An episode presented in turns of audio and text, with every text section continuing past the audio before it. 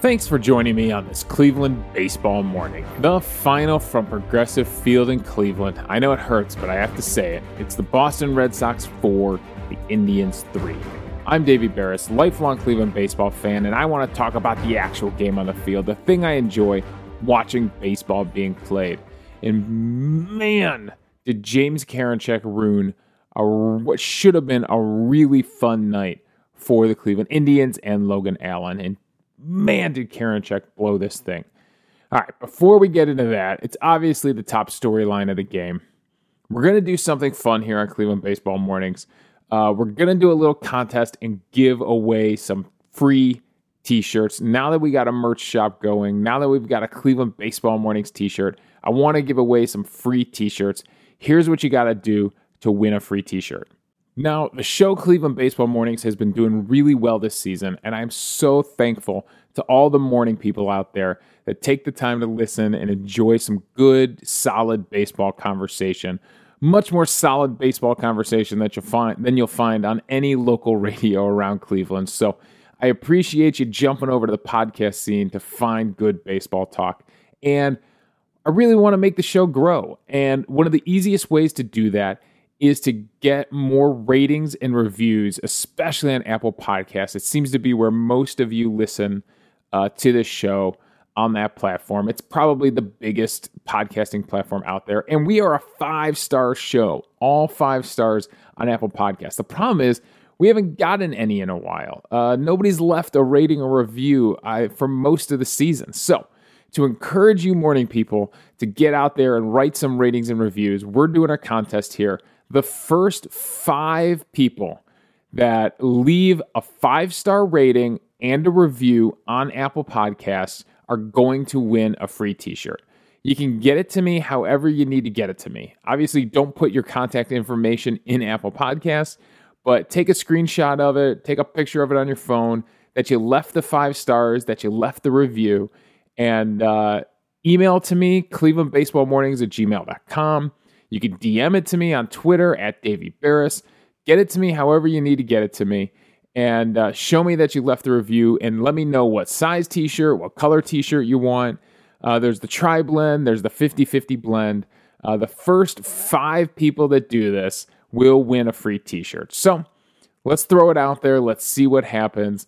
Uh, hey, and I want you to be honest in your review. That's only fair. I'm going to give the free t shirts out to people that leave five star reviews. But if you feel like leaving a different review, I want you to be honest.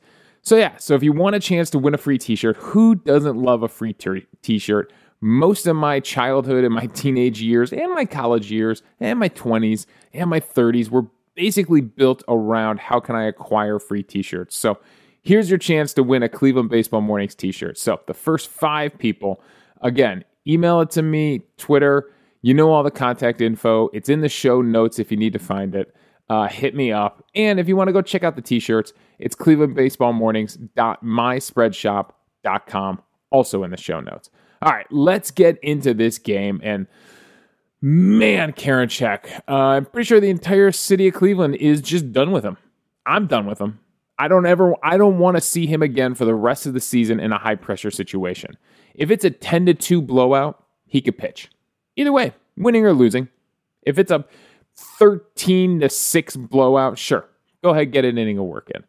If it's a if it's a two-run game, you do not see our baseball field.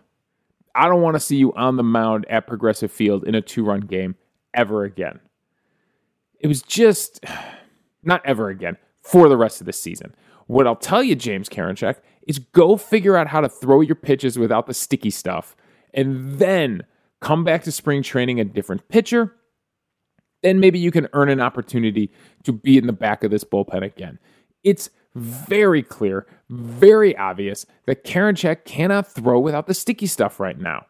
I mean, he can't drop that curveball like he used to. He uh, he can't rise that fastball like he used to. It's not working without the sticky stuff. And the best proof of this is his charity that he has, the strikeouts for police officers or whatever it is. Uh, he's literally keeping track week by week of how many strikeouts he has, and you can see where the drop off is. The drop off is the same week that they started checking players for sticky stuff.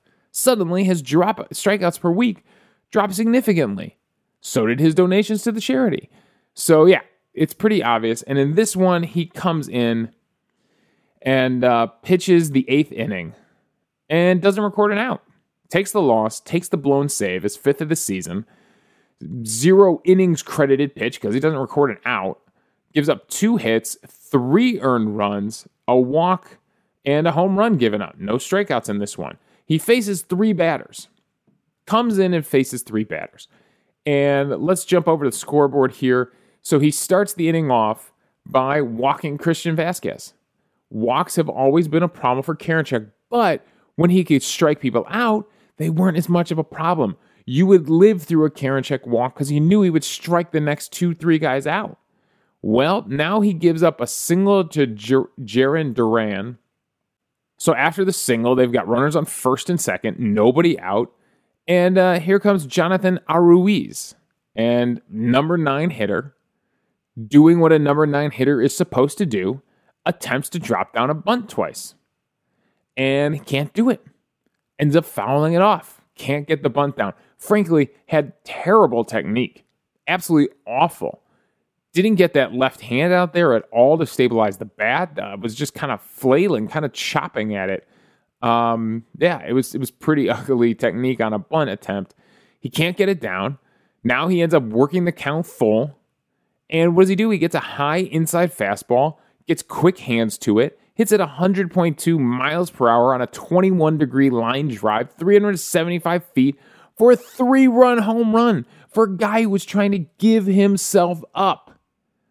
Karinchak has to throw him a strike. You can't walk the number nine hitter and load the bases with nobody out for the top of the order.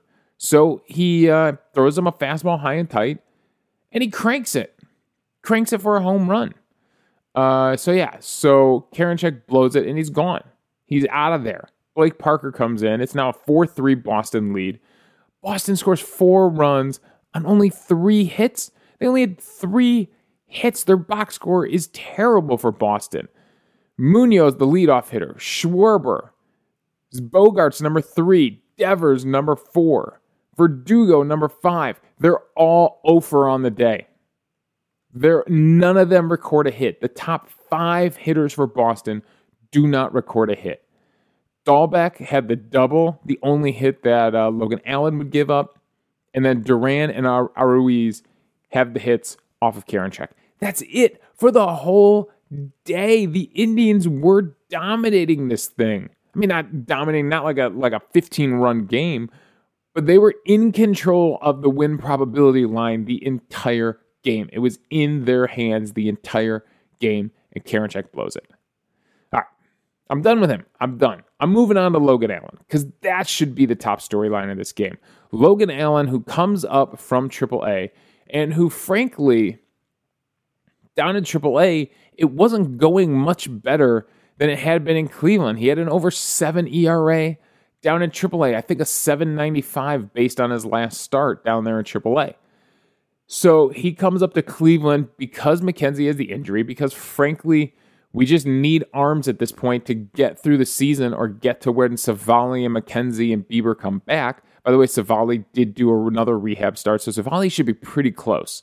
Civale should be pretty close to coming back. I did not hear how that rehab start went, but I didn't hear anything. I didn't hear any bad news. I'm assuming no news is good news on that front. Um, so Logan Allen gets the start. His last three starts down in AAA.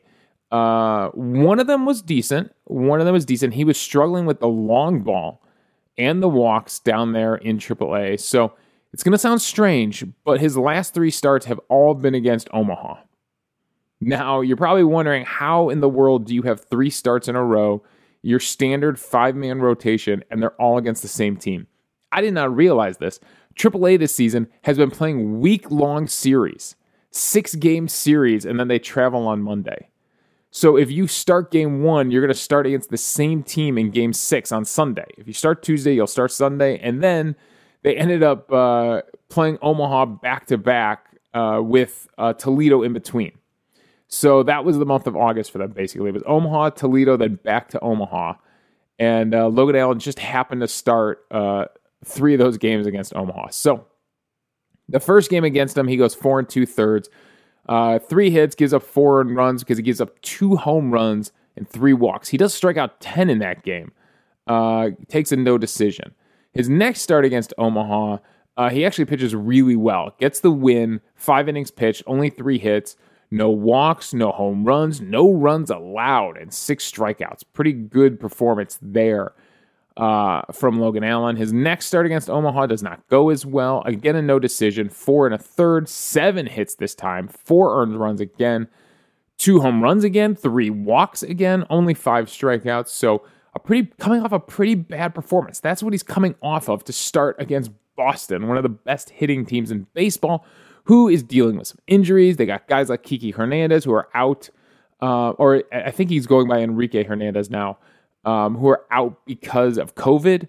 They had two guys that were listed out because of COVID, including Hernandez. So a little bit of a depleted lineup for Boston, but he comes in and he is just filthy. His final line on the day six innings pitched, one hit, one earned run, a walk, and five strikeouts on the day. And he went through a streak here in this game where he strikes out four in a row. So he really, really locks in. And ironically, the run he gave up was not the hit. The hit was a double in the second inning that he ends up giving up to uh, Bobby Dalbec with two out. Shoots one down the left field line, actually rockets one down the left field line, 110.2 mile per hour exit velocity. The next batter, Christian Vazquez, tries to follow and do the same thing, hits one 96.7 miles per hour down the left field line, but Jose Ramirez makes a fantastic diving catch to snag this one. Uh, Jose Ramirez trying to make up maybe maybe a little bit of amends for uh, running out of the inning in the first inning. In the first inning, he had shot a single through the right side and uh, tried to stretch it for two and got tagged out going for second. It was a, a typical aggressive Jose Ramirez on the base path kind of play. It just didn't work out this time for him. Um, so he make amend, he makes amends in the second inning by snaring that line drive. Um, that would be it. That would be the only hit uh, that uh, he would give up. Logan Allen, that would be the only hit he would give up the whole game. He gets into trouble again in the fifth inning. He's got the two run lead now, thanks to a Jose Ramirez two run home run, and he ends up hitting Verdugo to start the inning. That sucked. So he moves up to second on a wild pitch. So Logan Allen is really making things easy on Verdugo to get around the base paths here. Hits him, then a wild pitch moves him up to second. Dalbec hits a grounder to shortstop, and Amed Rosario sees he has a play at third base. He's going to throw a Verdugo out at third base, but the throw to third pulls Jose Ramirez kind of off the bag. It's just awkward the way Jose catches it, and he can never get the tag down. He just can't.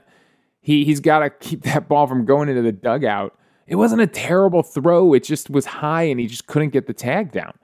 And uh, Verdugo gets really lucky there because we all know hey, if you've ever played MLB The Show, you know you don't run on a ball in front of you like that. When you're a runner at second base and there's no force behind you, a ground ball to third or shortstop, you don't you don't go, you hold on those. If it's behind you, you can go. If it's like up the middle and you know your secondary lead already has you towards third base, you you go. But this one was in front of him. He tries to take third anyways, and he gets lucky and he gets in there. So now it's a it's a hit by pitch, a wild pitch, a fielder's choice, and then Vazquez grounds into a double play. Vazquez doesn't even get an RBI out of this. He grounds into a double play. The run from third comes in a score, and they get out of the jam. Uh, he would walk Jonathan Arauz to start the sixth. He would get Munoz to actually ground into a force out. They almost turned the double play, but Munoz can fly down the base paths. He gets Schwarber to line out to left field and then strikes out Xander Bogaerts to end the sixth inning, and he is pumped up. He knew it was his last hitter, he knew it was his last inning, and he is fired up knowing that he just put the Cleveland Indians in a position to win the baseball game. And that's exactly what it should have been. Logan Allen should have been celebrating a W after this one. So he talked about, you know, after post game, he talked about pounding the strike zone. He talked about, uh, yeah, just being aggressive and throwing strikes. He was nibbling a little too much. He talked about using the slider to keep them uh, keep them off balance, and it worked. Uh, it worked really well. In fact, let's go take a look at those strikeouts. Those four strikeouts in a row uh, that he got to uh, end the third and start the fourth inning. It starts with Jonathan Arauz, and he really blows away ROEs on four pitches. ROEs takes three called strikes on this one. Starts him with a fastball up that he takes for a called strike, throws a changeup away, throws another changeup that he uh, hits the outside corner with. So now he's up one and two in the count, and then buries a four seam fastball down at the knees that's in the strike zone by plenty. And ROEs just stares at it. So ROEs sits down on the bench without ever taking the bat off his shoulder. Munoz comes up next. A little bit of a different approach against Munoz. Throws him a changeup up and in for a called strike. Uh, throws him a slider down and away. Uh, paints the outside corner with a backdoor slider. That's a really nice pitch right there. Throws him a fastball that gets a lot of the plate. He fouls it off. Frankly, in a lot of these at bats, you'll see one pitch that was probably the pitch that the Red Sox hitter should have taken advantage of, but he can't get it. He fouls it off. He did just see two slow ones in a row, right? Two off speed pitches in a row. Comes back with a 94.3 mile per hour fastball. His fastball touched 96 yesterday, I think was his hardest thrown fastball. Then buries a slider down and in. This one I'm talking really buries, like at the feet, uh, down and in, and he swings through it uh, it was actually in the dirt. Ramos had to fire it down to Chang to complete the strikeout, and that gets him out of the third. Then in the fourth, it's Schwarber who starts things off. Uh, starts him off with a slider that he drops in for a called strike. Misses with a slider down and away, a 1 1 count. Throws him another slider right back in the exact same spot as the first one, and Schwarber fouls it off. That's probably the one he gets lucky on.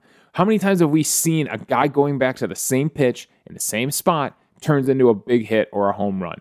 Uh, so Schwarber fouls it off, throws him a changeup down that he lays off. Good patience from Schwarber there. So it's a 2 2 count. And then paints the outside corner down and outside with a called strike fastball. And uh, yeah, he got the benefit of the doubt on this one. He that one was on the black. That was right off the edge, and he gets the called strike to strike out Schwarber. And then Bogaerts comes up, he got Bogaerts twice in this one. That's nice. And uh, this time mixes in a curveball to start things. Said post game wasn't really feeling the curveball as much, was feeling the slider much more. He fouls off the curveball to start, throws him a changeup away. This one's a battle. This is a seven pitch at bat. Uh, throws him a fastball away uh, that he lays off both those pitches. So now Bogaerts is up in the countdown. I'm 2 1. Throws him a slider that, frankly, should have been the pitch Bogart hits. It's pretty much middle of the plate, and he fouls off that slider. Uh, throws him another changeup on the plate that he fouls off. Drops a slider down and away. He can't paint the edge this time. Throws it a little too low, the backdoor slider. So now it's worked it to a full count. Throws another slider that he buries in on the left corner of the plate, down and in. And this one is a called strike. So three of these are called strike three that uh, Bogaerts takes looking on this slider. So, fantastic job of pitching by Logan Allen. Let's go to the player breakdown. Let's see what he was throwing. Um, Logan Allen was having pretty good success with that four seam fastball. He had nine called strikes on that four seam fastball, and they were being aggressive. They swung 17 times at his fastball, 14 times at his slider. They were being aggressive, I guess, except for those strikeouts. Those were like the exception to the rule where they stared at some pitches. Um, so it's a 31% CSW on his four seam fastball. The slider only has a 25% CSW, but they fouled eight of them off. They only were able to put four in place. So the slider was working despite the lower CSW number. 38% CSW on the changeup. Probably the most effective pitch based on CSW. Remember, call strikes plus whiffs. The curveball he only threw five times. It's a bit of an outlier. It's a 40% CSW, but he only threw it five times, two called strikes and uh, a 31% CSW total on the day. So good job by Logan Allen of getting strikes. And this thing was a bit of a pitcher's duel. Eduardo Rodriguez on the other side had himself a pretty good day too. In fact, a day good enough to win most of the time. He goes seven innings, does give up eight hits, uh, three earned runs, a walk, and two strikeouts, and two home runs allowed. And because of James Karinchak, actually does take the win in this game. Yeah, he gets the win, Richards gets the hold, and Ottavino gets the save. And what was working for Eduardo Eduardo Rodriguez wasn't the CSW stuff. It wasn't getting strike, you know, a lot of strikeouts and stuff like that. He only had two strikeouts on the day. Uh, he was not racking up the strikeouts. He only has a 20% CSW total on the day. It was weak contact. The average exit velocity on all his pitches, the highest exit velocity was on his average exit velocity, average, was on his sinker, which was at 86.7. They averaged 84.6 off his fastball, 70.8 off his cutter, 83.8 off his changeup, and 65.2 off his slider, which there was only one one that he, they put in play off his. He only threw it six times, so he doesn't throw the slider a ton.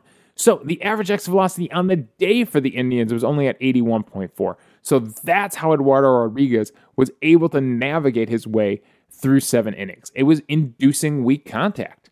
So a good job by Eduardo Rodriguez. It was quite the pitching duel, to be honest. The big plays from the Indians came on the home runs. It came from Jose Ramirez, who was three for four on the day, including the big two run home run. Him and Amed Rosario put together a nice little rally there in the fourth inning. Amed Rosario leads it off by shooting a uh, shooting a single into right center field, and then Jose Ramirez follows it up with a pretty long at bat um, here. Jose Ramirez goes seven pitches. In fact, Amed Rosario also went seven pitches to get his single, and he takes a sinker, an inside sinker, and shoots it out into uh, right center field.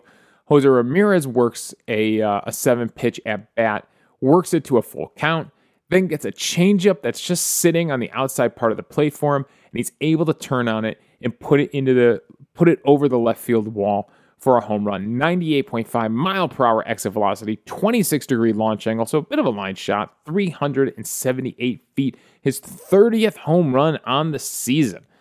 And I think they said on the radio broadcast uh, that Al Rosen is the only other Indians third baseman to have multiple 30 home run seasons. And uh, we're going to get into this at the end of the episode here. It's going to be a little bit of a long one, but I want to look at Indians third baseman.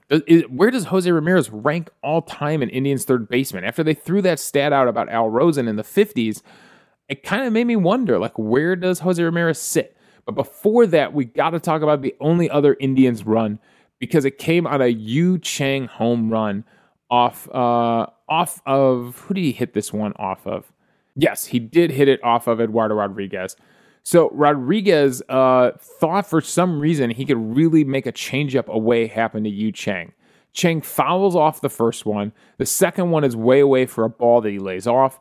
Throws him a cutter down and in, which I guess if you're going to change up away to mix it up with a cutter down and in is a good idea. He just misses with it. So he's down in the count 2 1. Throws him another changeup up and away. The last time Yu Chang was up, what did we see? Or the last game, the last two games, He's been taking breaking balls, he's been taking off speed pitches and hitting it out to right field. He's been taking them off the outside edge of the plate and hitting them out to right field for a home run. What does he do on the fourth pitch of this at bat? Takes a changeup that probably would have been called a ball just off the right edge and hits it to right field for a big home run. A home run that, frankly, the Indians needed. They were up 3 1 at that point uh, after the home run. 99.4 mile per hour exit velocity, 32 degree launch angle, 363 to the seats in right field. His sixth home run. I think it's his third home run, maybe in his last three games. So Chang really doing a fantastic job up there. And he said after the game that uh, Franmil Reyes, Franmil Reyes has been helping him. They've been talking about going to right field, using the big part of the ballpark and uh, Franmil Reyes is one of the reasons that he's starting to have a little bit of success since he came back post All Star break. And uh, yeah, he has had three home runs in his last three game games, all on off speed pitches, all off the right edge of the plate, and all sent out to right center or right field. So that is absolutely fantastic from Yu Chang.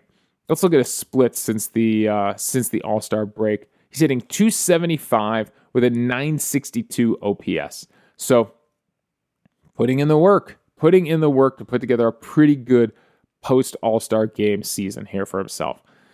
All right, so that was it. That was the big storylines of this game. And the Indians come up on the losing end of it. They move back to 500 on the season, and they had a really good chance, a really good chance of doing some damage in the wild card. They still do, they face Boston five more times, like in the next week or something like that.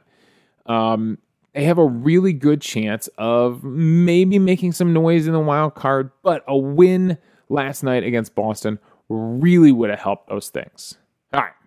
MVP for the day because I keep forgetting to do it. I'm sorry. I, it's my own gimmick and I keep forgetting to do it. Um, MVP for the day has to go to Logan Allen to be called up in that spot, to not really have a track record of success down in AAA that could give you the confidence boost that you need when you come back to the majors. Uh, to come out and do that against Boston was absolutely fantastic. So, Logan Allen, you get MVP for the day. You should have got the win. You should have taken home a win as well, but unfortunately, you don't. But at least a consolation prize. You get MVP for the day on our little small podcast here. So, um, let's talk Indians third baseman. So I started to do the research. I was about to pull out the calculator and start adding up war numbers and stuff like that. But luckily, luckily Mandy Bell has already taken care of this for us. So she wrote an article on April 13th of 2020. So, you know, a couple seasons ago. Um, and this was in the middle of the pandemic when no baseball was going on. So, uh, looking for things to write about. So she wrote an article that basically who is the best Indians third baseman of all time. So her top five uh, number one for her was Al Rosen. Uh, number two for her was Ken Keltner. Remember, Al Rosen is the last one who won an MVP award in 1953. He's the last Cleveland baseball player to win an American League MVP award. So Al Rosen was her number one. Ken Keltner was her number two. He played from 37 to 49. Uh, his key fact that Mandy had was he uh, he made two difficult backhanded plays to end Joe DiMaggio's 56 game hitting streak. That's right. Joe DiMaggio's hit streak ended against Cleveland. That's one, one claim to fame the Cleveland Indians have. Uh, Bill Bradley, who was the original third baseman for the Cleveland franchise from 1901 to 1910, uh, is number three. He has the highest war of all Indians third basemen. And then Jose Ramirez was her number four. Uh, obviously, you all know about Jose Ramirez and Larry Gardner checks in uh, from 1919 to 1924 as our number five uh, third baseman of all time. He was the third baseman when they won their first championship. Jumping over to baseball reference and looking at the war leaders all time for Indians position players, coincidentally, these guys all stack up 11th, 12th, 13th, and 14th on the Indians all time list for war. Uh, Jose Ramirez has probably passed Al Rosen this season. If this is up to date with this current season, which I believe it is, uh, Al Rosen checks in with a 32.3 cumulative war for his career. Now, you'll see it sometimes referenced as B war. That's because baseball reference and Fangraphs, I think they do this a little bit different. There's something slightly different in their formula for war that causes people to differentiate between the two. So you see B War for you know we're on baseball reference, so we'll just say War. Al Rosen 32.3 for his career. Jose Ramirez has just passed him at 32.4, so one tenth of a percentage point above him.